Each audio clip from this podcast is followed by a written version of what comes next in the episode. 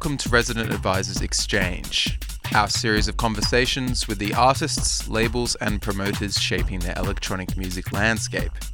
My name is Mark Smith, and I'm the tech editor at Resident Advisor.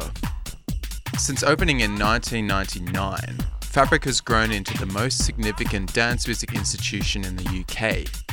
It also holds an international reputation, reserved only for the venues making an enduring impact on the culture. But most importantly, Fabric enjoys real grassroots support from ravers and the dance music community at large. This gave them the strength to endure events like the club's controversial closure in 2016, and is key to their ongoing relevance after 20 years in business. To celebrate those two decades, Tom Faber speaks to Fabric's Judy Griffith and Andy Blackett to hear the story of how an old cold storage space became England's most famous club. As always, you can find our full archive of exchanges at residentadvisor.net and follow us on SoundCloud at ra-exchange. The exchange with Fabric is up next.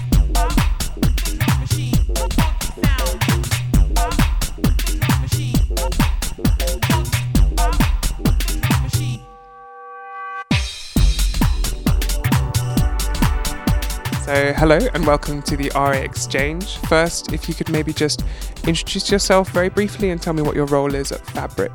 Uh, my name's Judy Griffith, and I'm the promoter, promotions manager at uh, Fabric, and I've been there for oh god, about 19 and a half years. oh, um, yeah. So you know, I'm, I'm part of the brickwork there. okay. And could you also just give us a flavour of uh, one of your earliest clubbing experiences at Fabric as a dancer? Okay, so that would have been in the, within the first six months, I guess.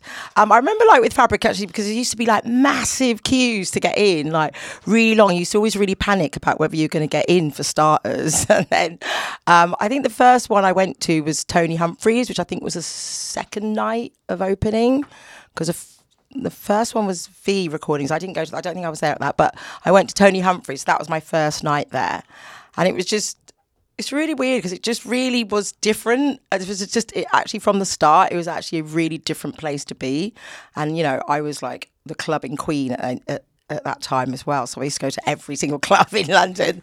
Um, but Still yeah, do, Fabric, Judy. I still do. I know nothing's changed, but um, yeah, Fabric was like uh, it was really just a breath of fresh air. It was kind of like what one of us we all used to think, oh my god, this is what we were waiting for, but we didn't know that we were. You know.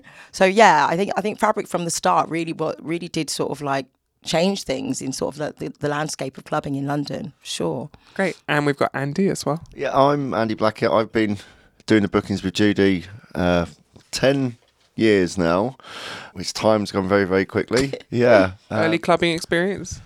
what from Fabric? I'm a, I'm a- for me, actually, the, one of the most things that I actually sticks out, and it's probably quite timing wise, is actually. Um, Actually, the third birthday tea towel. I've still got loads of them at home. I've obviously been a few times before, but if there's a memory that sticks out, is me and my mates going back with about twenty of these tea towels with the three on it, and yeah, it was the never-ending tea towel at home. Yeah, we used to have some really funny uh, presents actually. What did the tea towel? What was on the tea towel? Just the on number three. It was a nice It was design number number and- three. well, it but- actually had because what actually what, what what we um I just butt in there, but right, we we uh, based it on the um like a souvenir tea towel that you would get if you went to the seaside or something. So it was like actually Craig. uh, It was actually got Craig Richards, Terry Francis, James Lavelle, and potentially Ali B. Were probably like pictures of them on it on the actual towel, and it's just like it's just like a really old school type type of thing that, but that John Cook like uh, based it on a the- yeah, souvenir on a big number three in souvenir towel. yeah. I mean, I can't believe. In sometimes I think. I can't believe we did that. I mean, we used to like every year for like the first kind of five years, like have a present for people on the birthday. And you know, we'd be talking like printing about 5,000 things, you know, so that everyone got one each night of the weekend over the birthday. It's like, God, this costs a fortune. Um, but, but we would just do it and give them away for free. the first one was a mug. Okay. And she's got, um, I've got had it, still got it James, at that had. James Terry and Yeah, had all the residents. James four Terry and Craig on, on it, yeah. like a commemorative mug. Like, Do you, you still have any of these presents? I've got all of them. Yeah. Yeah, I've got all of them. So there's yeah. the ice. There was an ice tray, fabric There's an ice, ice tray as well. I've got loads of those in my fabric freezer. oven club, which happens to be the worst oven club known to man. It just the heat goes straight through it. And you Too, end it dropping does everything. actually, yeah. But it did Um, last me. I had I had well, like about ten of them.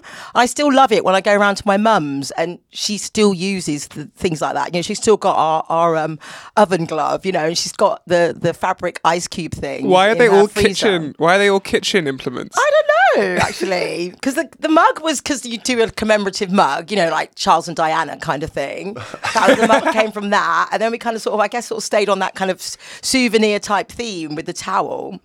The towel actually, someone made me one day. I randomly forgot my handbag on the club night, and the girl that was doing reception, she actually grabbed a couple of the tea towels that were just sort of left in the box and literally stapled me up a handbag for the night, and I it was amazing. I've still got that as well. Like an early tote bag. Yeah, she kind of like stapled it around the sides and made me this bag. And everyone was like, whoa, love your bag, Jude. That's great.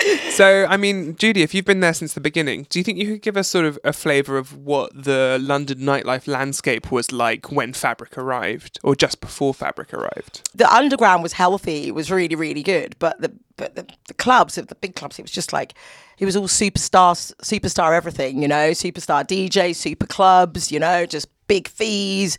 Like it was just big, big, big, really. And um, well, a lot of the parties and stuff that we were going to, like uh, Plastic People, small small clubs, you know, um, Kenny Hawkes and Luke Solomon used to do a night on a Wednesday at Bar Rumba called Space, which again, small small venue, DJs from like all over the world, but like really cool underground DJs, you know, and um, there was Thursdays was Ultimate Base with that Carl Cox and uh, um, Jim Masters used to do, and that was a techno night on a Thursday night at a small club in uh, the West End of London.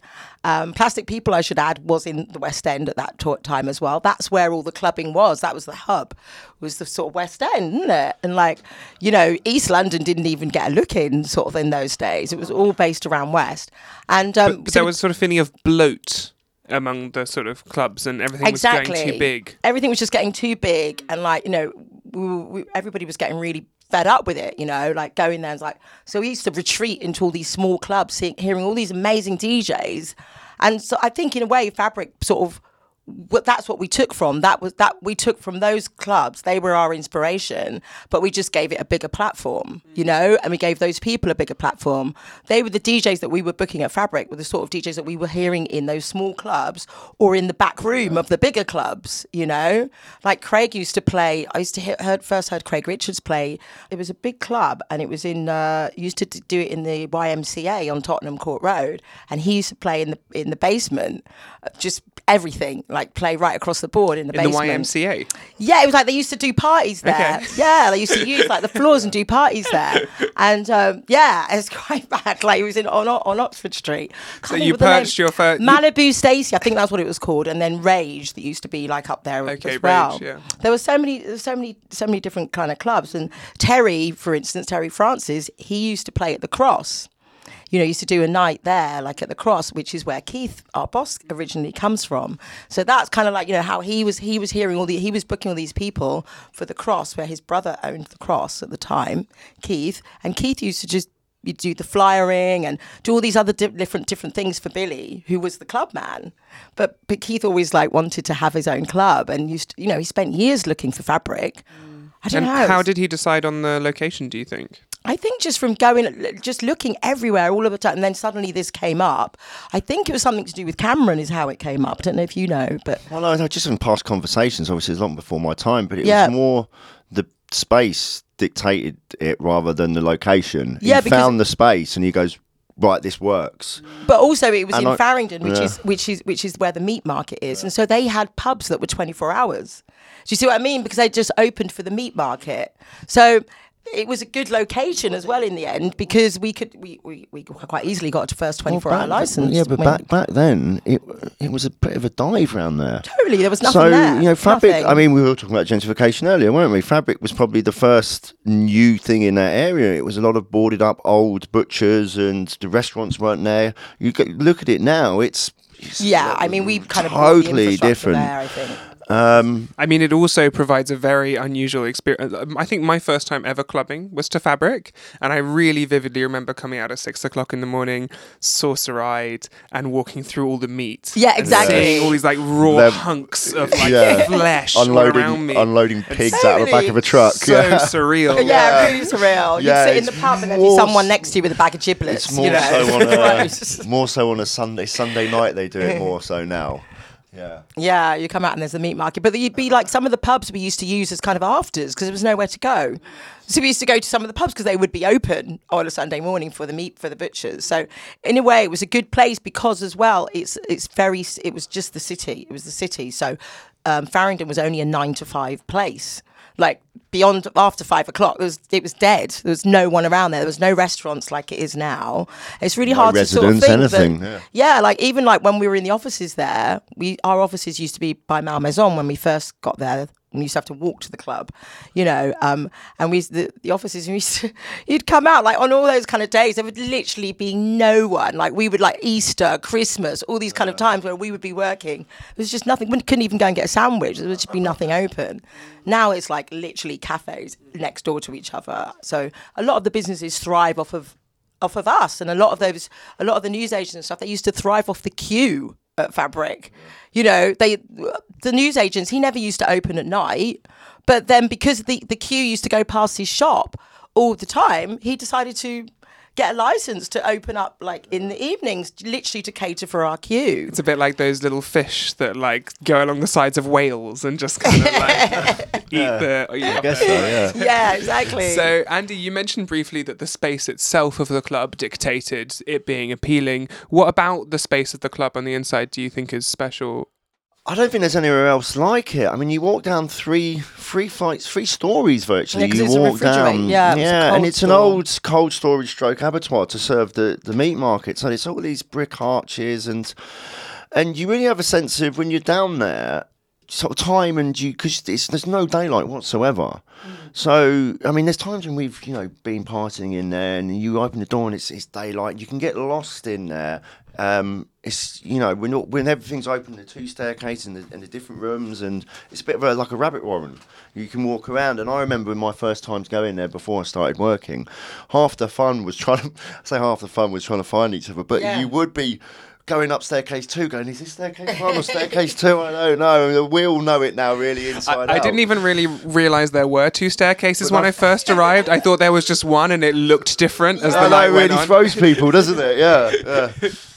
Yeah, no, but I think also maybe when you lose your friends, it gives you more of an opportunity to meet new people and to make new connections. Exactly. Yeah, yeah, That yeah. was one of the things people used to say about Fabric in the early days as well, is that they just come in there with all their mates and lose them, and then like not really ca- hook up with really them to the end, but yeah. like make lots of new friends along the way. You know, just go home with some different people. Mm. Yeah, it was always kind of quite comfortable and sort of safe and friendly. I always felt. Oh, it's like a very like-minded people then, wasn't it? Yeah, Yeah. I think you know the people that went were were just all the same as same as us. You know, like we were clubbers putting on our putting on parties. You know, for clubbers. That so that's that's how it was. We totally were on the same length, same age as our as our people that were coming. You know, so it was it's just always like a it was always like one big family, really. And ha- has it continued to be like one family in terms of the organization? Yeah, I mean it's a little bit different now, but. But on the whole, yeah, I would I mean, say look at because there's so many people that are still the same. I mean, I've been there for I like mean, look at the time years. everyone's there. So, uh, Julie's been there for at least 19 odd years. I've been there 10 years. There You've was there 10 Scott. Patterson, who recently, I say recently, left quite a while ago, but he was there for 11 years. Yeah, Kimmy, sure. who's you know helps me and Judy out with everything, she's just about to, to leave us sadly, but she's been there seven, eight years. Yeah. Roberta, our designer's been there the same length of time as me, ten years. Yeah. So the And Sean Roberts, who did uh, Fabric Live. Live for 18 years, was there about 18, years. Yeah. So the what do you call it? The rotation um, of staff is is very low. yeah. Um, which is a. And you know, I that's think a it shows testament, you I that think. it is. You know, people there are passionate. No matter what gets thrown at them, we actually care what we're doing, and and I think that's why everyone's been there as long as, as long as they have. Yeah, I, I think so too. Do you think that, or are there any other reasons why you think Fabric stayed so strong for so long when clubs were rising and falling and opening and closing? I think for me, it's trying to stay true to what we've done, and in, in modern times, it might be slightly harder to do this, but it's it's integrity of we're booking these DJs because they're good, not because they're names. Yeah, there's no big Um, hype, and And, yeah. you know, and uh, Judy's done it probably more so than me. The amount of people that were playing, you know, even when I've started um, for ten years, I've seen, or we've, I shouldn't say we've taken them, but you've seen them start as a five hundred pound DJ in room three, to going into room two, to then going into room one, to then headlining, uh, and then uh, then that's when it becomes difficult because the other venues and bigger festivals then see the, the, the rise of this talent, and then you're in a you're in a, a different market which is hard to compete in. But yeah, that's the, I think the big beauty of, of Fabric. Yeah, I don't think we. I think people trusted us. We didn't. Re- we never really strayed too far from our ethos and what we wanted to do, and we kind of came along quietly. Um, we, you know, there's no big hype. There's No no, ego. no superstar DJs, no ego, no big noise. It was just, just, just gently saying, "This is what we do. Like, hope you like it." And luckily. 2000 people every you know night did like it Mm. and it, it really was like that because you know we opened at the same time as um, home which had opened a month before What was home? that was like a um, home, a big club in big super club, I'd say, in Leicester Square, and um, it, they kind of tr- the press, I think, tried to put us up as rivals, but we weren't really that bothered. We we were focused on what we wanted to do. Who was playing there? And home had like you know big noise, huge like It was campaign. Oakenfold in Paul Tenaglia, Oakenfold was yeah. their um, big resident, and you know it was all just whoa, whoa, whoa, all singing, all dancing, and a, a very you know a product of the time that I talked about earlier. Like you know that was a product of that was how it was clubbing then, and you know big sort of people would come and worship him almost Yeah, on. but on, if you on talk about location, is they probably chose the prime location, but And the they wrong chose the prime location, but a wrong location because Westminster Council would not let them go on past three. Exactly. In the end, it was So they for, kind for of someone coming into London, they'd think, oh yeah, the, the, where, where should we open a new club? Bang in Leicester Square. Sorted, but of course it probably was the worst thing they could have Yeah. could have done because it was like right in the middle of the West End and the restrictions were horrendous, you know. So they got shut down eventually. So they were, they? yeah, I think think they only lasted about a year and a half or Yeah, something, something maybe like two that, yeah. years. And then we, on the other hand, the press was saying, "Oh God, here's this other club." They're coming along really quietly. Just a few teaser flyers, I think we did, saying who was who was going to be playing, and. Um, announced the residents no one knew who that craig richards and terry francis were i was like what is then they're opening in east london no one went to East London in those days at all. There was nothing there, and so it was just like, what is going on with? Who are these people? What are they doing? And you know, we just sort of quietly opened, not didn't care what other people were thinking, and just stuck to what we wanted to deliver. And like, who are all these DJs on the lineup? No one knows who these people are. But you say quietly opened. W- weren't there sort of queues around the block from day one? But, what I mean is, like, we weren't like screaming from the rooftops, like, this is us. Yes, of course, it was queues from day one because people connected with that. People were like, I kind of like the thought of that. We did this little teaser campaign with these flyers, and it just said, Danny Snagley or whoever it was, like at Fabric, and that's all we. I said. think That's the all we big put out, the big you know? difference is the way at the time all the other clubs were look at us we're great shout shout shout Yeah, when they're selling their name lineups. DJs and all of I used to work elsewhere and I used to do exactly the same and then you always what you appreciated with with with Fabric was even the flyer. Yeah. The flyer the lineup was virtually secondary to the artwork. Totally. It was a it was like um um what do you call it? Uh, you know a platform for a bed of artwork, and the, the DJ's lineup would be in the top left hand corner, really small. Yeah, and everyone used, to, you know, the, the old flyers were, were so were collectible, and I think that kind of understated play on it, it it appealed to a lot of people. Yeah.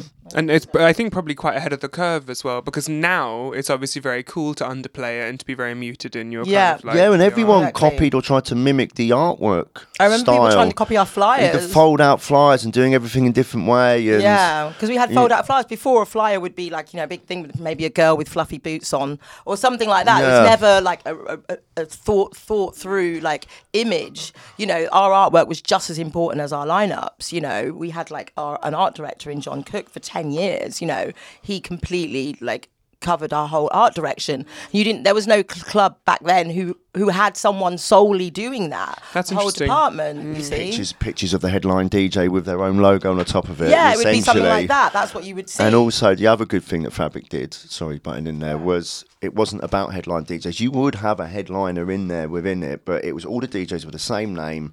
It s- was sorry, equal same billing, size, equal equal billing. billing, like- None of this. I've got to have my own logo. Yeah, I, my I name's want got my to be name big- bigger, bigger than like- so and so. It was Yeah. all right. No, this is how we do it. We put our residence top, and everyone else is. I shouldn't say secondary, but everyone else is yeah, in order. they weren't secondary. They were equal. Yeah, equal. It equal. was just yeah. equal billing all the time. And in we terms wanted of your art, your art direction, the fabric logo has become quite well known. Is there like a sort of uh, an idea behind it, or is it just like Well, it's you know- the dogs. Well, it's a Wi- dog's tooth. It's the it's the fabric pattern, isn't it? with Yeah. the sort of okay? It's like it's what I think it's, It's called like, dog's tooth, isn't it? Is it is like yeah, dog, It's, it's, but but Okay. I think it's like you know when fabric um actually. I think when people get samples of it in the Mm. industry, it comes on a, a, a bit of a shape like that too.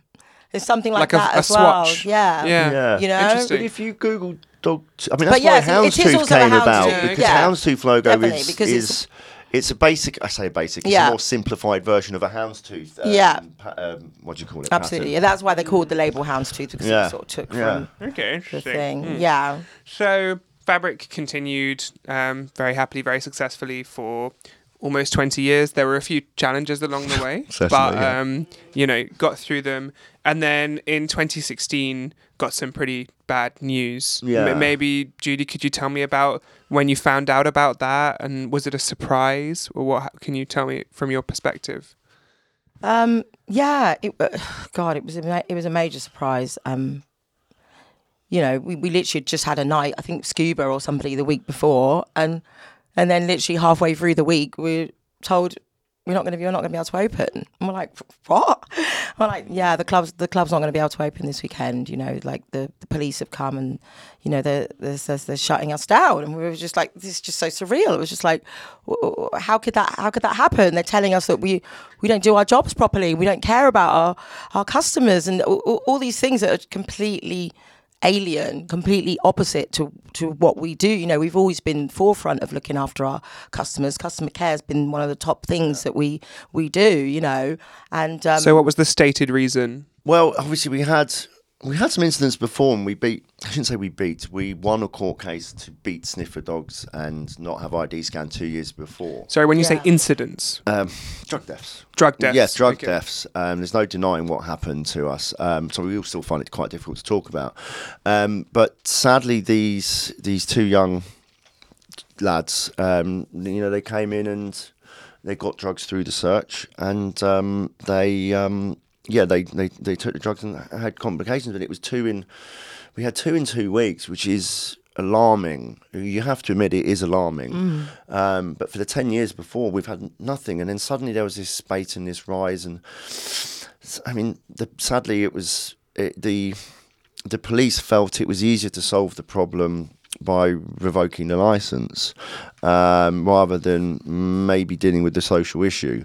Um, but I'm not going to blame and point fingers or anything. And so yeah, so they they revoked the license uh, pending appeal. So we As a complete surprise, you were given Yeah. no notice. no, they, I mean, there's two things before. I mean, if you go back to the original court case, they wanted to amend our license. So you appeal and you operate on your old license while the court case happened. It took two years for the court case to happen. We had no incidents for two years. The magistrate then ruled on our in our favouring, saying, "Look, I have first-hand experience that ID scan doesn't really stop drug taking happening, and mm. and um, s- s- fabric search is robust enough that she didn't feel that sniffer dogs was was appropriate." So, so Yeah. just just just to summarize, mm. what, what you were saying was that they had been asking you to put ID Yeah. scanners and sniffer dogs in the security, and you were saying that you didn't want we said that. no. Yeah. And ultimately, after two years of Yeah. going back and forth, they agreed with you. No, we won it in a. Ma- We- we, we- took they them took us to court. We, we went Oh, to a okay. magistrate's didn't court and we want to. won. Right, and then so mm. basically, if I'm, I hope I'm not being, um, what do you call it, inflammatory in what I'm saying. So basically, after we that- won the court case. Yeah, and then- after that, I would guess they would. I shouldn't say waiting, but any next incidents, they would, you know, They wanted to They, they're going to want to say, look, you, know, we were right. we, yeah, They- ma- mate, you know, They probably and- weren't happy that we won. So it was a bit like sort of revenge. No, no, I'm not going to go mm. down. No, no, Okay. no, no, I'm not going to go down there. you know. Okay. You Yeah, I they, just they're don't think doing they were their that- job. They're doing their job. The, the law is, to, you know, drugs are illegal. Upholding the law, they have a duty to protect the the customer. We believe it should have been dealt with differently than them, but you- we c- we're not can't start pointing fingers now. We're two, two, three years down the line. But on the second time, when you got two in two weeks, it was like right, you're not allowed to operate.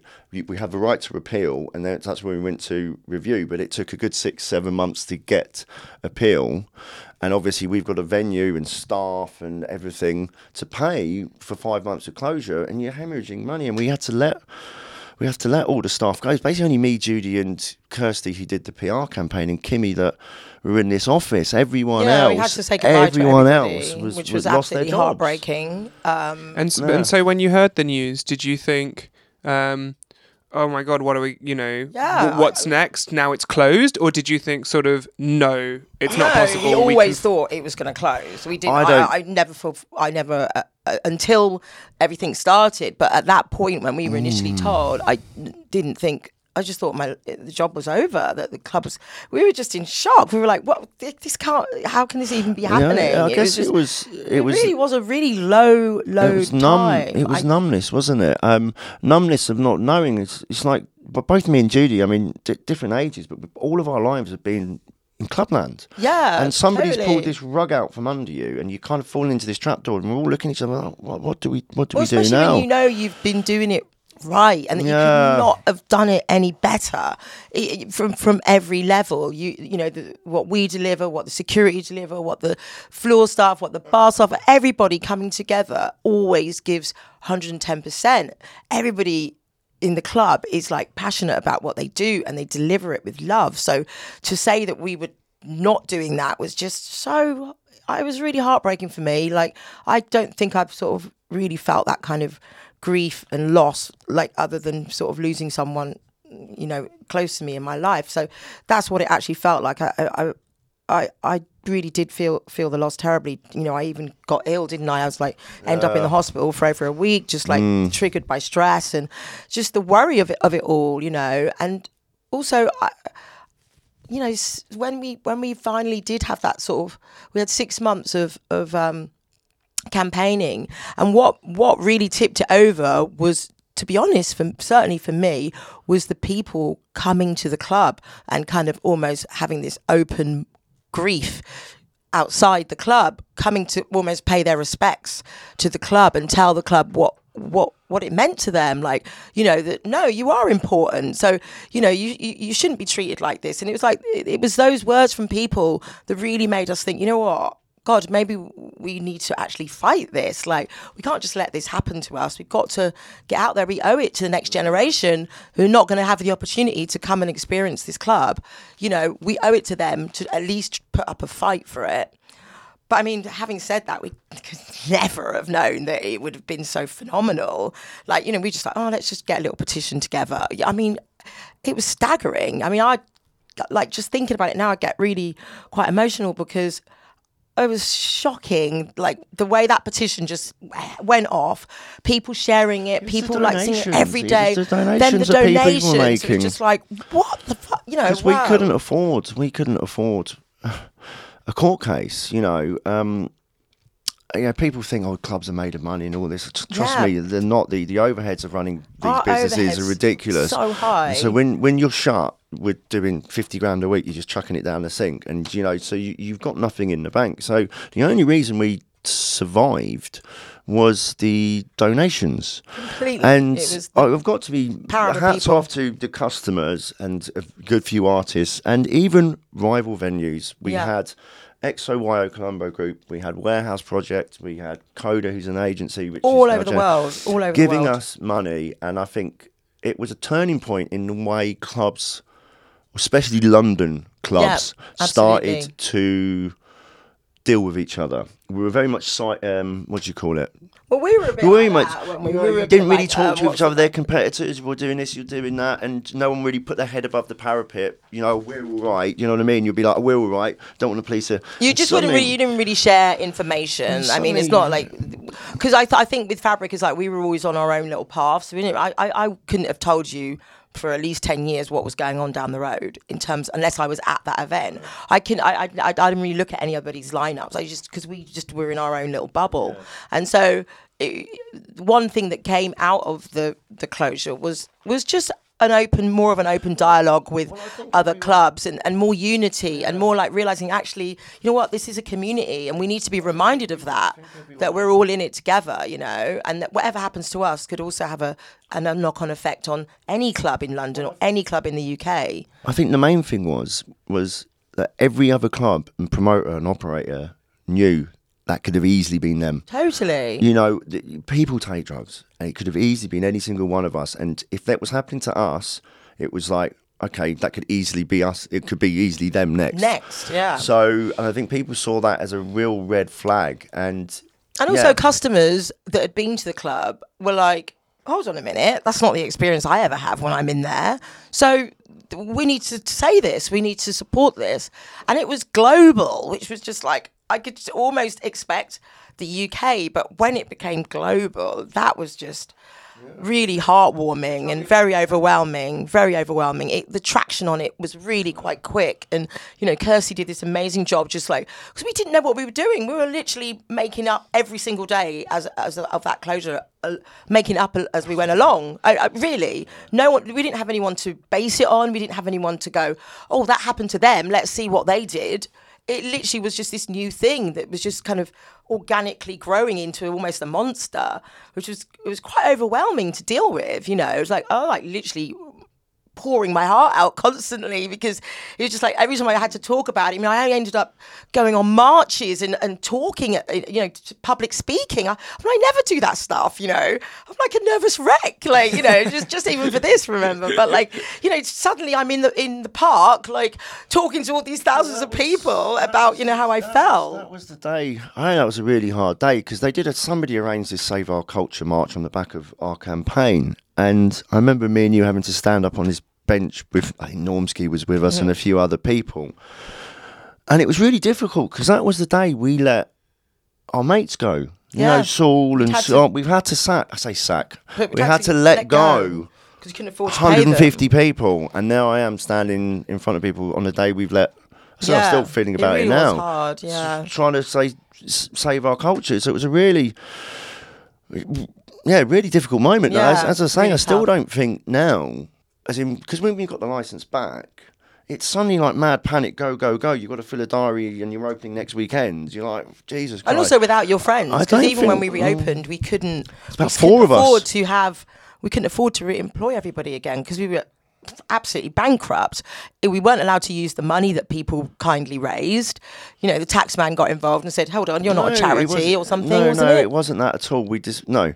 The people donated the money for a specific reason, and that we because it goes into a third party trust like a trust fund which was to help your legal to help the legal Yeah. battle. When there was an out of court settlement, so. Um, we felt it was. We did a transparency statement. We decided there was there was there was a good bit of money left, There was but we there. split it through So we- through charities. Exactly. So Yeah. we gave some to NTIA, we gave some to music. Totally, but we weren't NTIA, able to use it. about Yeah. that. of course we did all that, You but can't we weren't able to use misuse- it to, to for the day to day running of the business. No, you weren't We allowed to because that. it wasn't the reason it was given to us. Yeah, so it was kind of like literally in, in we were in minus, massive, and we were like couldn't afford to, so we had to reopen the club From with start, yeah.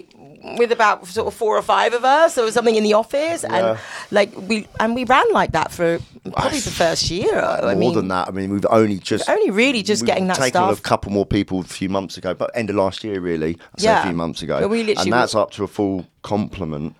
Um, did anyone come back We were doing two or three people's jobs, weren't we? Yeah. Um, you know, Uma the accountant came back. Roberta the designer came back. Um, Yeah. Christian, who only got his job about three weeks before we got shut down. he Yeah, he he. Mm-hmm. does all of our editorial for us. Um, obviously, Kirsty actually stayed on with us. Kimmy Yeah. stayed on with us as well.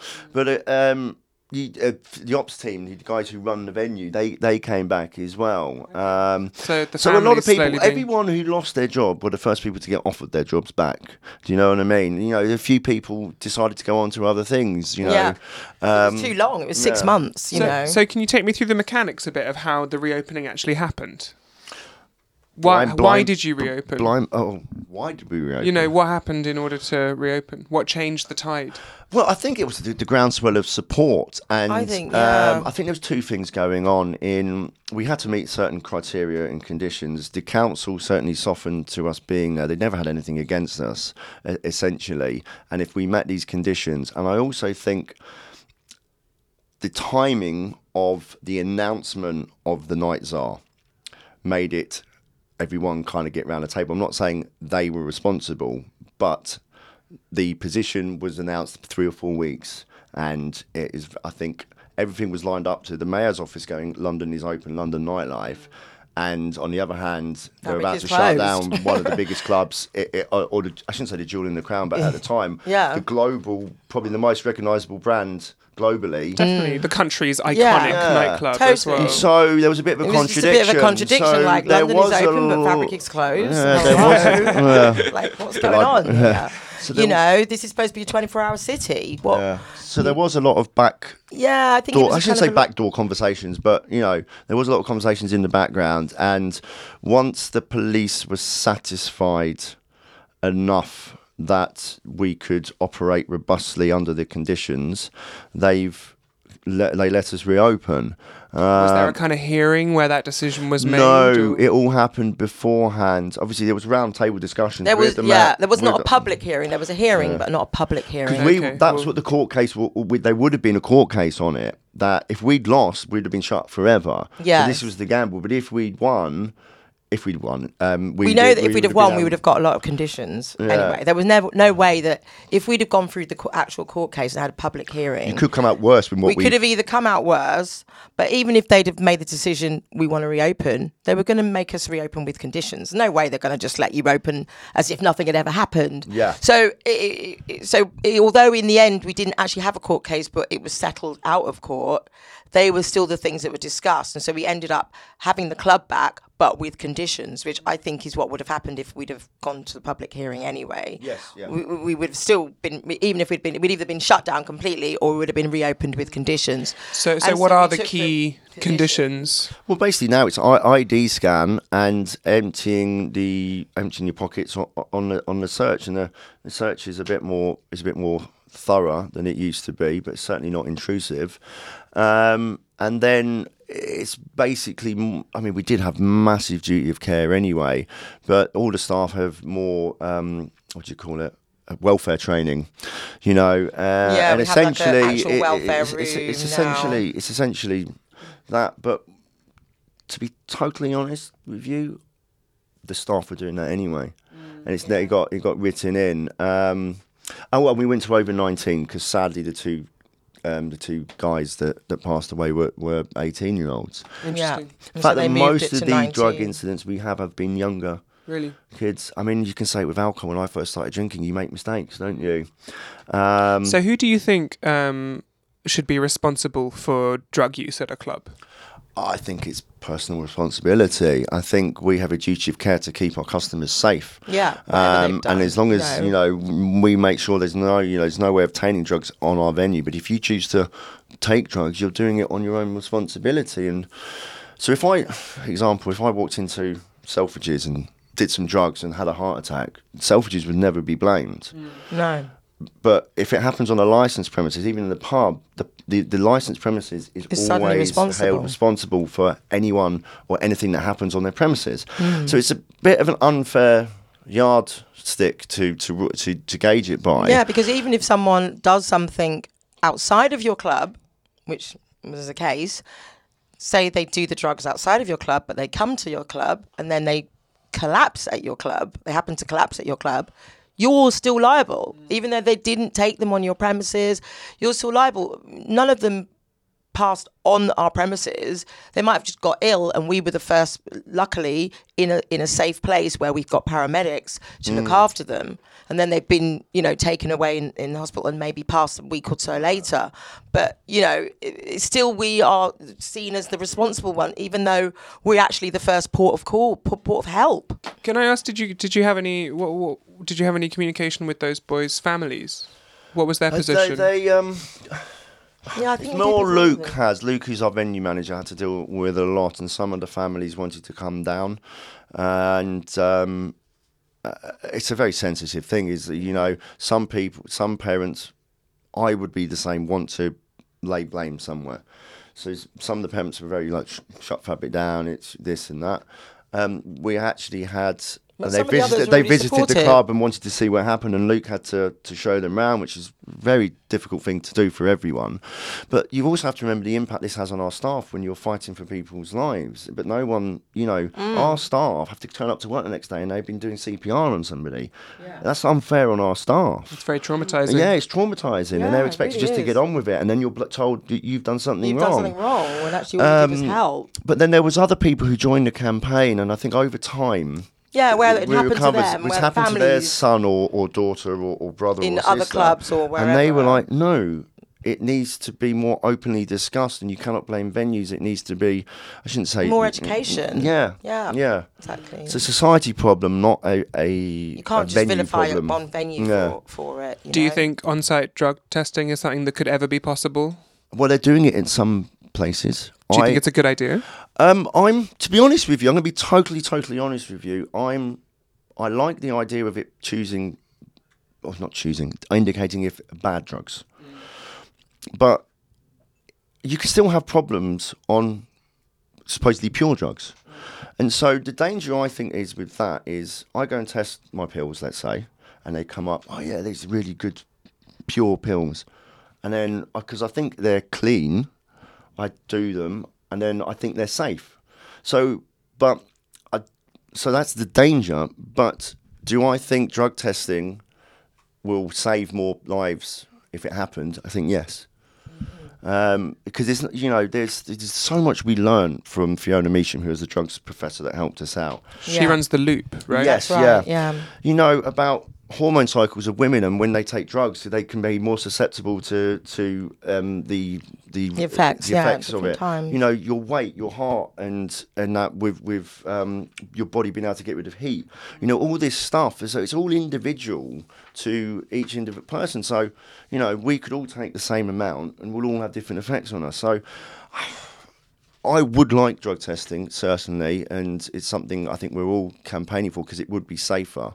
But I understand why the police resist it because it's like you're condoning it, and their job is to say drugs are illegal because that's the letter of the law. And if you say, "Oh yeah, we do drug testing, it's safe," and then you still have an incident, whose whose fault is it Yeah. then? Sure. Um, I think it's a difficult one. Yeah. So something else that happened when you reopened was that you took your Fabric Live nights, which concentrate on sort of bass music, drum and bass, these strains, down from once a week to twice a month. Correct? Yeah. Uh, yeah. Was this related to there being more kind of thought about drug incidents at these No, nights? no. No, because no, there no. wasn't any more on those No, nights, it was, was- there? I no, don't know, I don't know whether that's like a bit of a myth. Well, basically, the in the in the original hearing we had, one of the councillors brought up the, the um, oh, the BPM. BPM, and does that cause an incident? Um, They said higher BPMs yeah, cause, cause more, and it, but they were asking the question, and it's not true. If truth be known, is Fabric Live has always been a cross section of music, so it's always had drum and bass, and drum and bass has been the cornerstone and the mainstay of Fabric Live. That's what's kept it going. But he's gone from the he's gone from of Doctor's and. Orders and hip hop to grime to dubstep to trap to breakbeat, and everything has come. All these other genres have come and gone. That even before closure and in Sean's final years, you know, we were doing Daniel Avery, we were doing Hessle. A lot of these DJs have grown into Saturday sounding stuff, Saturday, uh, which is more house and techno. Yeah. Yeah, and we were finding that it was hard to maintain um, 52 weeks of the year with, with drum and bass and the Fabric Live sound. So we decided to take it to 24. To, we'd rather have 24, 25 great parties. Really good parties than really stretching it than out stretching out week. the talent and having 52 okay parties. Yeah, it was really Yeah. more about the genres. I was really surprised when people thought it was something to do with the drugs Yeah, because but also I think not really a night where that the, those incidents really happen. But I also think back in I say back in the day is I think Fabric Live used to be where the younger market Yeah, generation well- got into music and they grew up through Fabric Live and then grew into Saturdays. Where I think now is the younger generation they buy into house and techno from a younger age. As well as drum and bass. So I just think it's just it's just It just catering it was for more in market. Yeah, exactly. It was Yeah. just more sort of just evolving with the way the scenes evolved. That's that's what it was. It was not you know we want to when we want to continue supporting drum and bass and we still do. Twenty years on, we're still really supporting it. And actually, as as Andy said, it's pro- pro- probably the only genre within the Friday night bracket that's still stayed strong. Yeah. All the other um, genres that that Fabric Live champion, like breaks and uh, dubstep, and you know all of these things, they didn't They came and they went quickly. came and went, you know, and we yeah. we were at the forefront of them when they were there. But when they kind of died a death, we you know we didn't really support anymore. So we continued the drum and bass. So that that's still going, sort of. Yeah. You know, we Yeah, did a really good night. Even last Let's see, weekend, I mean, like, let's say we did so. a good night where we mixed it up with. You know, Roni Size and Krust in room two, and Laurent Garnier Well, yeah, we in room one, we and that brought was like James a- Lavelle back as the original Fabric Live resident, Lavelle. James Lavelle curates. So we did a lovely UNKLE for the first Thursday, and then we did James Not Garnier and Roni Size and Krust and, And it was Mantra. really like an original Fabric Live It night, was and it really of- worked. And it was wonderful to see 20 years on that that kind of night could still work, albeit on a one one-off basis. You know, And t- 20 years in, when you're putting on a good night, how often do you nip in and have a dance, even though you're working? Or... every week. Judy's, Judy's I'm dancing all the time. Dancing, yeah. Admittedly, I I, can stand at the back of a DJ booth now and stroke my chin. and Yeah. ca- occasional fist pump, but Judy's always dancing. I'm always dancing. Like that is like my thing. I mean, you know, it's like we're lucky. We can book what we book people Yeah, that we we're like. really So privileged just on so, it, yeah. So privileged position, you know, and like so, you know, it's, it's just pretty rare. There's and spe- specifically for the first kind of 10, 15 years, I'd like. You know, not one person I would have booked that was not, you know, in my own record box. You know what I mean? Hmm. So it's like, you know everybody I book I really like or I like them as an artist or I like what they what they represent so yeah it's an easy it's an easy toddle I just get a proper dance off every weekend so Like, so yeah. you talked about um, starting to shift the lineup and the programming to stay relevant with changing tastes. So Fabric is now 20 years old. Happy birthday. Yeah. What, what are the main things that you've done to sort of stay relevant in all that time, especially recently? Oof, I mean, it's constantly been an evol- evolving. The, I say evolving the bookings, but you're trying to bring new people through all the time. So we have taken on five five new residents on a Saturday. We've got Imogen, Jay Clark, Bobby, Anna, and and, and that have joined us to try and you know just lay the foundations musically for the future, as well as Terry and Craig. But it's also that all the artists that have played for us, it's identifying them young and keep supporting, supporting them, So yeah. most people, when you look back on it, I mean, I was just going through this with Ben, ben Cox playing this weekend, and we are going back when he first played. It's 12 years ago, and we're finding him a photo of him.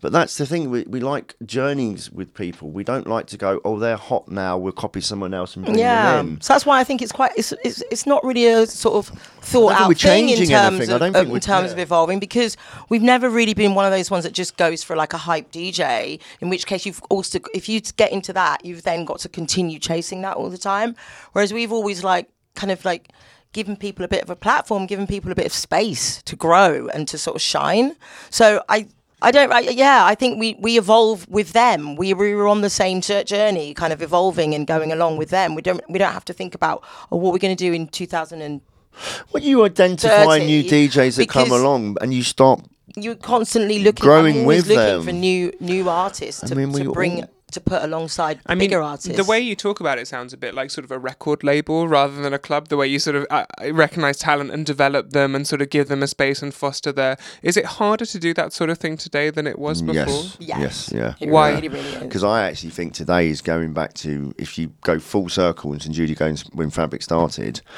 Big, big, big, big, big, big, and then I think it's so like a big going show. The, the again, headline yeah. culture's back more than what it was. That I think the the the nights where Fabric really made its name were the the nights in between the big guns.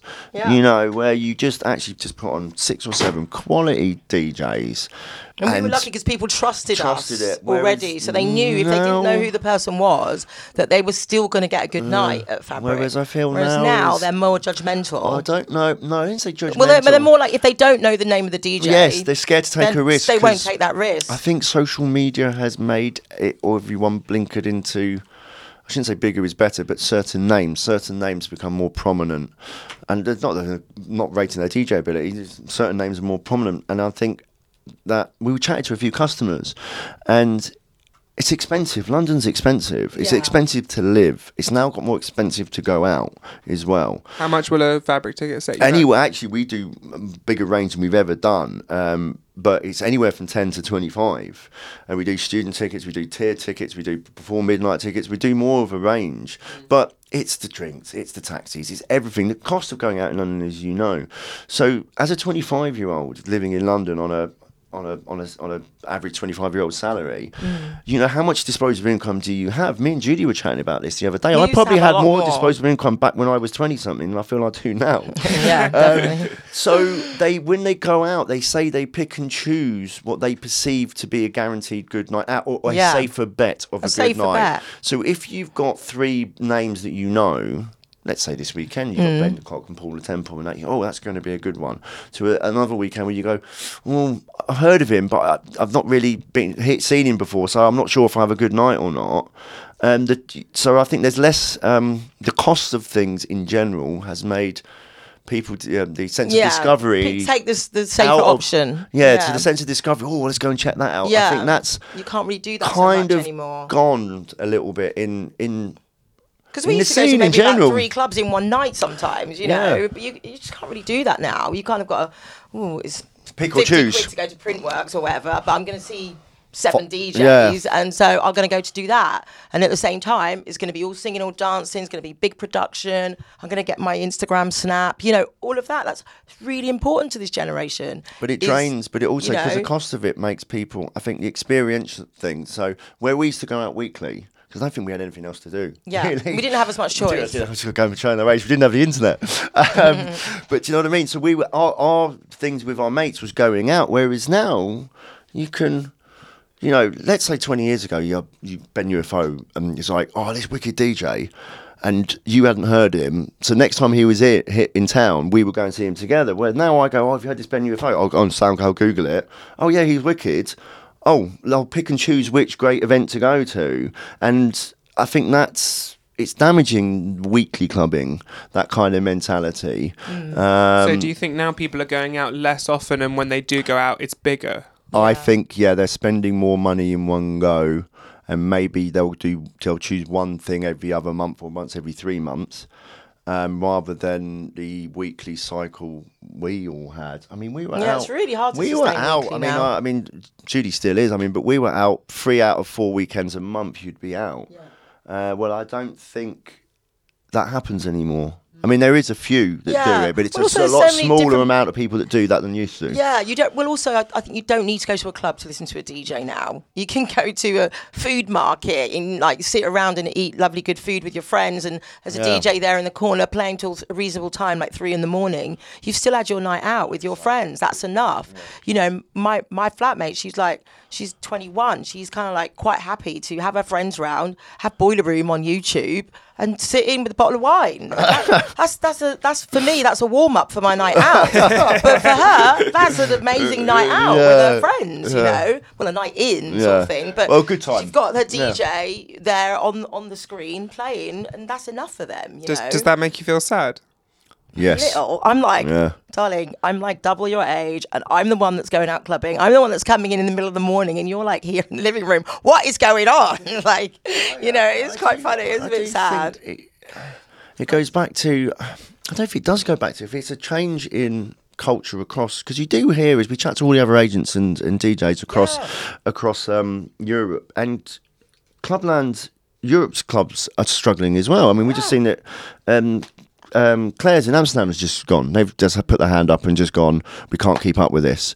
Um, so it is it is dangerous, but I do think is it the cost of everything? You know, fifty percent, sixty percent of your, your salary goes on on rent. You know, by the time you do your food and you pay your bills, how much money do people actually have? Um, Yeah. I think that's a dangerous thing. I don't know if that's a UK or I London more of a thing, UK London thing. or if that's a, a, a a more widespread thing. But it's yeah, it does. It makes me feel sad that people don't want to go out; they'd rather stay in. But then on the other hand, you know, around the when you closed, there was so much discussion and a thousand articles about club culture being threatened and is this existential threat to London's nightlife. But then if I go on RA at the weekend and look at what's happening in London, there is so much great stuff. We kind of, I, How- I how- totally agree. Yeah. Yeah, I think we've gone from save our culture to to an explosion. Um, but I think I'm not sure if there's the footfall to to to maybe yeah. sustain Even though it. there's all. lots of parties, there's not as many. There's not enough people in London to fill them. All those parties. look- but yeah. I mean, uh, listen, I'm out all the time, and I still find enormous. There's always, always going to be parties to go to. They might not be as busy as they were like. 10 years ago or three years ago even but they're still there and they're Yeah. still thriving and there's like as you know the choice now is incredible like, you know, I yeah, I bloody, would- like you know you go go and go on people doing really exciting things and putting on parties in the most obscure places Like just where? for the sake of the party like you know i'm going to i'm going to parties on boats i'm going to parties in the middle of a forest you know in in hackney wick in places like you're like, Mm. how are they even found this little spot? And how is the How council they're getting letting away with get it as well, with it? But whatever, they're thriving and they're amazing. And then you know, so don't get me wrong. As much as everything's changed, and it might not be as as easy to run a 52 week club, you know, club night every year, especially one of our size. There's lots of smaller things going on under the surface, as always, and they're amazing. And you know, But I would I would say is, is as well is I think London beat itself up for so long, and I think we're still doing it now as a nation with, with Brexit. But let's not go there. But when you write down on paper October, November, December, all the artists playing in this city, I think it wipes the floor with anyone else. You know, Berlin's got his own thing going on. Do not get me wrong, but when you look at the caliber of artists that us, Fold, XOYO, um, um, Printworks, Will Howard at LWE, Jorge at Village Underground, you know, the Art of Dark parties, all these parties, it's quality, quality, quality, quality, quality. That actually, we are actually a bit spoilt for choice. Yeah. Um, but we do have this beat ourselves up. We always seem to think the grass is greener on the other side for some for some reason. I think I've heard. I talked to a few club owners who said that something they were thinking about doing is trying to like diversify the kind of events that were happening in their venues to try and like get different revenues. Because if you're only making money from two or three nights a week, could it make? Is that something that you've done or thought about? something doing, or- we've I think we, we've definitely looked at because obviously when we got shut down, you kind of looked at each other and went, right, basically we run a business on a Friday, Saturday, and, and a little Sunday. It's a good Sunday, but it's a little Sunday. You know what I mean? It contributes, but it's it's not. It's never going to be a, a big money spinner. And then it's actually we've got this venue sitting here, Monday to, to Thursday, empty. The the ability to sustain that now just on a Friday, Saturday, and a, and a, and a Sunday is is is tough. So yeah, we are actively looking to midweek lives, and you know we did UNKLE the other week, you know, and we got a few more coming up. We've got British Murder Boys, and we're looking at other promoters to help, like Tom Baker of Meet Your Own Ears is is potentially going to do a few things with us next year. Um, that definitely, I think venues need to diversify what they do daytime and midweek. Um, What could you be doing in the day?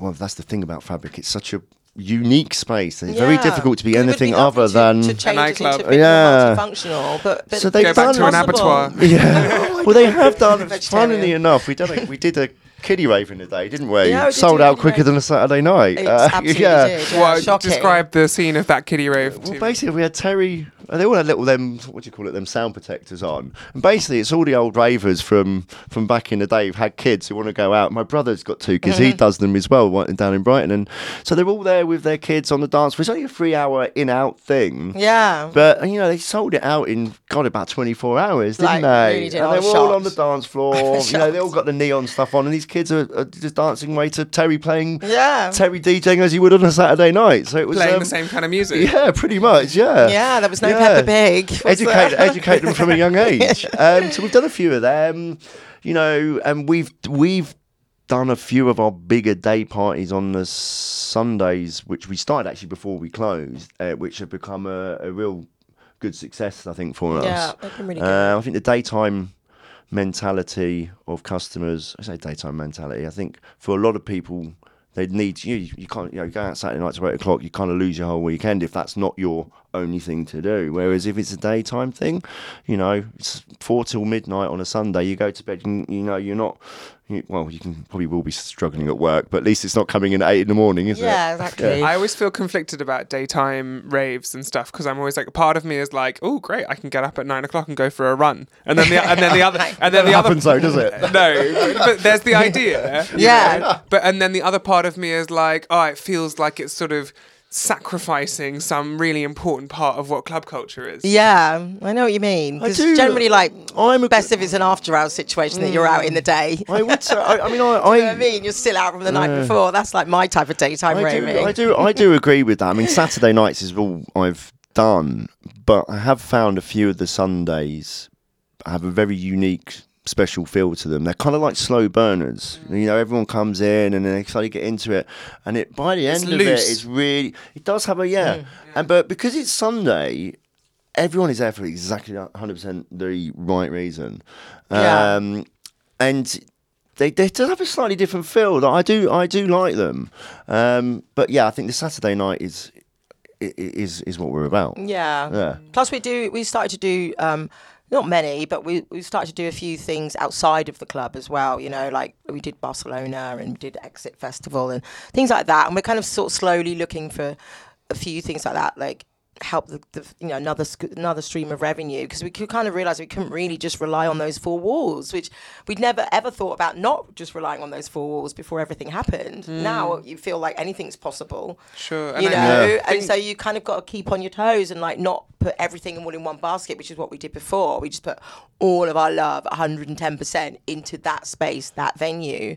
But now we kind of have to sort of think about spreading it. You never know hmm. what's going to happen do you? So Yeah. you know we need to sort of spread that spread that love really Yeah. spread that fabric love everywhere so you know we're just hooking up with people that we feel can deliver in the same way that we would, you know, like partners that would do that. So it's kind of like quality over quantity at the moment, but yeah, we, it's, it's quite nice to sort of step out of the box and do do mm. some some, some other stuff. So we we we totally didn't do it at all. It's for, like- anti it virtually, weren't we we? were almost anti it. Like we just didn't want to just go somewhere, stick your stick your um, banner up, and just say that's the fabric party because it has to. Have, it was so much more a fabric party. So that's why, as I said, we're only doing it now if people can deliver a, a little bit close to what we feel that an actual fabric Same values, really, be. isn't it? And one Same of the things that's always really defined a fabric experience, I suppose. I mean, there's been one person who's had more of a musical influence on the fabric sound than anything else, right? Your resident, Craig, Yeah. Craig Richards.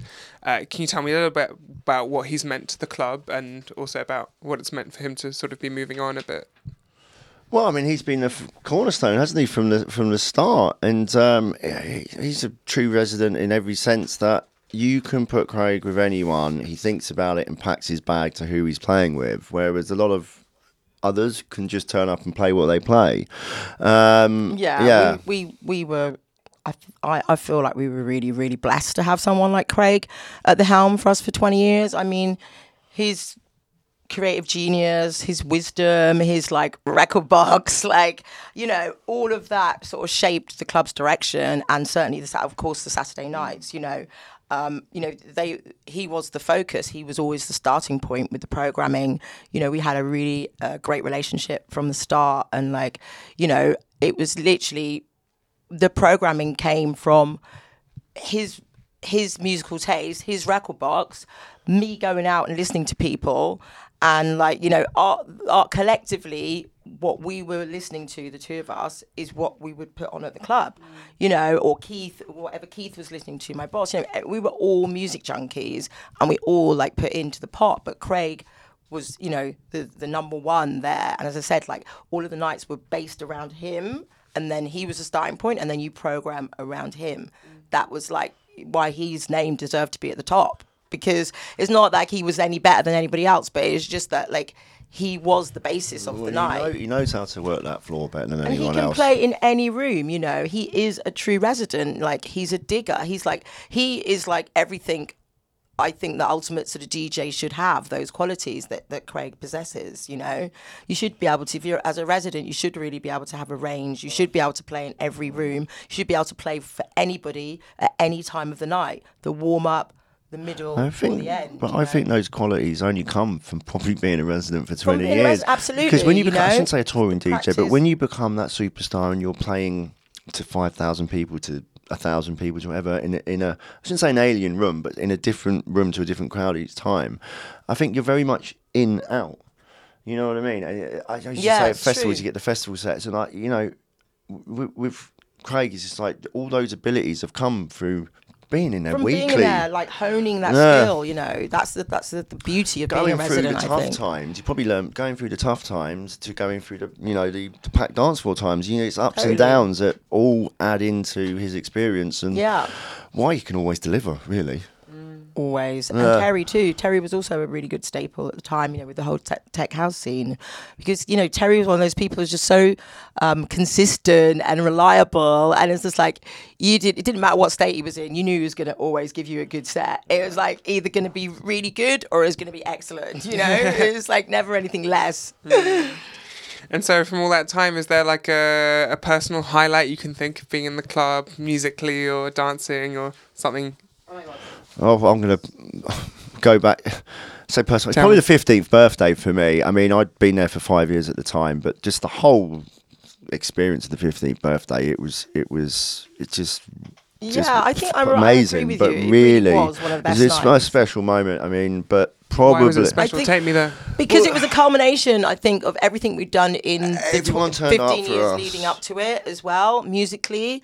And like all the people that were on the lineup were people that we'd supported from, uh, you know, the kind of near the beginning of their careers. And then they'd go- gone on to be kind of big, you know. Everyone delivered. I mean, And it was Matthew just Jonson. perfect, Matthew yeah. Jonson did his live, which he made his CD. It's probably the, but it's definitely the best Matthew Jonson live I've ever known. But probably one of the best lives I've seen in the club. Just everything, the vibe about it, and everything. We had Ben Which we and- made into, into the fabric had CD Ben and the end. Marcel So doing- that good. a very German back to back for 12 hours in room two where Yeah. it was one on, one off, one on, one off. So rigidly German, it was great. And the only reason we stopped it Was 'cause they had to go to Marcel ADE. taps me on the leg and goes, Andy, I've got to be at the airport in one hour. I've got to get to the airport. Yeah, ADE. we just got to leave now. And we were um, like, "What?" Âme Dixon doing six hours in the Ahmed middle. Dixon did six hours all day during the day. They took us through the day, and then Ben UFO came Oh, on. I think you've got that set here, or we put it out. The Ben UFO 15th birthday set oh is phenomenal. god, it's like the stuff everyone really dreams are thought made about it, and of. everyone really delivered. Everybody Yeah. just stepped up to the plate, and then like to end that glorious day, night, thirty hours with Craig and Ricardo Villalobos, like back to back for another ten hours or something. It was just what? Oh my god! Honestly, I get excited just thinking about it because it really was an amazing night. I mean, there was one of the other, other one of the other birthdays that was good for me was like I think it was the tenth birthday, and. um because um, my name's Judy, of course. Um, there's like a there's a track by um, Daniel Bell called Baby Judy, and so, of course, you know, people play it, play it, used to play it at the club all the time. You know, oh, let's play Baby Judy for Judy. You know, and it, and it is one of my favorite favorite records. Um, anyway, on the tenth birthday, I think it was, we managed to persuade Daniel Bell to. To get, dig out his DBX alias and actually do a live. A live Baby before he used to only DJ, come and DJ for us, and he hadn't done lives for years. And I was like, oh, always like, oh my god, why? He's so many amazing records. Like, come and come and do a live at the club. And he's like, no, no, you know, I don't want to do it. And he's like, we managed to persuade him to do it for the tenth birthday. And then like he. Well, before he, when he was doing the sound check, and then like before he came on, he's just like, "Hey Judy, you know what? I'd really like to sing Baby Judy to you like live on on the stage and it's just like oh my god really? No no no you can't. I'm gonna get too emotional. I don't, I don't think i can. I'll be so embarrassed. No no no no. And he's like well listen i'll leave it open. It's up to you. I will make an intro when i do it and then it's up to you whether you come up or not. But it doesn't matter. I'm just still gonna play it. And so I remember he was on and we were all down the front going, oh my God, DBX. And then like when Baby Judy, just literally those first like bars come in, you know it's that's record. And I remember Matt Tolfrey literally pushing me up on the stage, like literally giving me a leg up and going, "No, you've got to go up there." And I'm like, "No, I don't want to." And I hated that though, literally wouldn't was stood there like a lemon while he played the record, and I was just kind of like standing there, and I was just like crying because it was just so emotional. Like to hear Daniel Bell actually playing um, "Baby Judy," because as well, you know, it, it, that record, like obviously everybody played it, but from people playing that record, it then spawned Lady Judy, because Baby Judy wasn't actually about me. People used to think it was about me, but it actually wasn't about me. But then it spawned um, Lady Judy, which was like me getting a record um, made uh, about me, which Dedicated to you. dedicated to me and about me.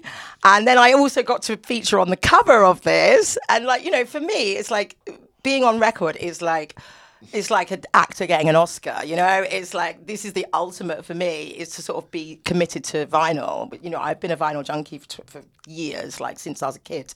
So this is like, oh my god, I've got my own record, and I've actually got two now because I got Lady Judy, and I was which Jay Haze did, and Matthew Styles and Jamie Jones remixed it. Duh, I mean, incredible. And then I had um, another record that my friend Heartthrob. Yeah, it's kind of like sounds like the beginning of Baby Judy, funny enough. um, yeah, but yeah, so now I've got two records. I've got another one um, on Seth Troxler's label as well. Beautiful. So it's about me. So, So, yeah, check mean- me out. You've both been with the fabric for so long. Do c- can you? How long will you stay? Do you think you'll be there forever? I think 20 years already is ever. Yeah, Like, uh, uh, I, I really, I really don't know. Um, it feels like a decade to me. It doesn't feel like I've been there for, for 19 Hmm. I mean, it doesn't feel like I've been there ten years, does it? No, it doesn't feel like you've I been there mean, for 10 it really, years. It's, it's just like wow, it, it's gone really quickly. Yeah. Um, look, I mean, I love what I do. Uh, you know, do I think the, the stresses and pressures of it are a lot more than they used to? Yeah. So um, it's always good to do different things, but at the moment, we're we're we're we're, we're carrying on with what we do. Yeah, I mean, Um, it's, it's so like yeah. Of course, I mean, I do sometimes feel like, oh, maybe I've probably been here for too long, and you know, I should pass the baton. And I, I always get these kind of like anxious sort of things, like, should I really still be doing this? But it's just like.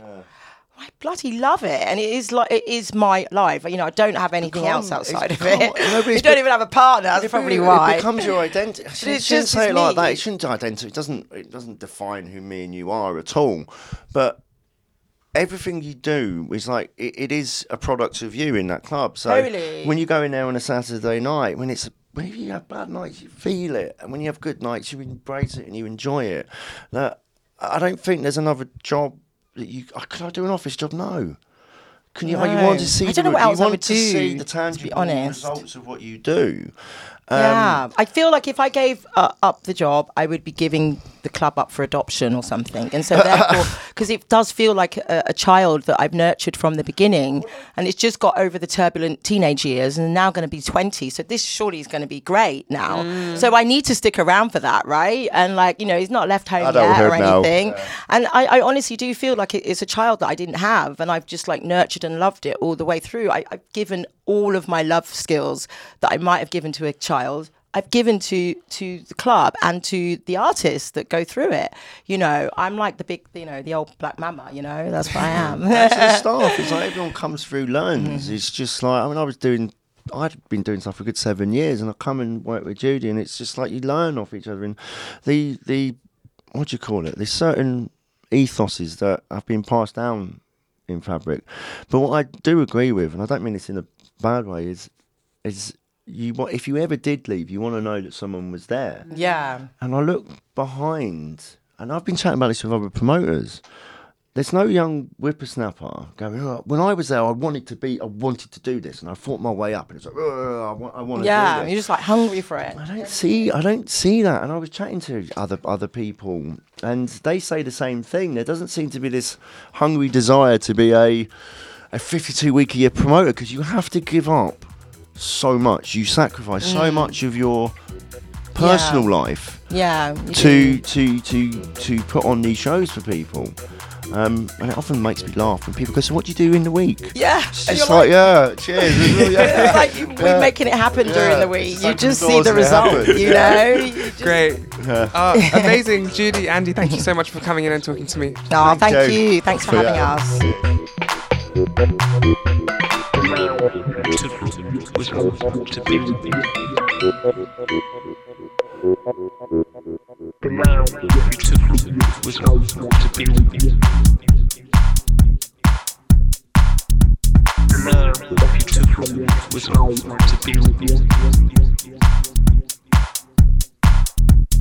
love that you took from me was always meant to be with me.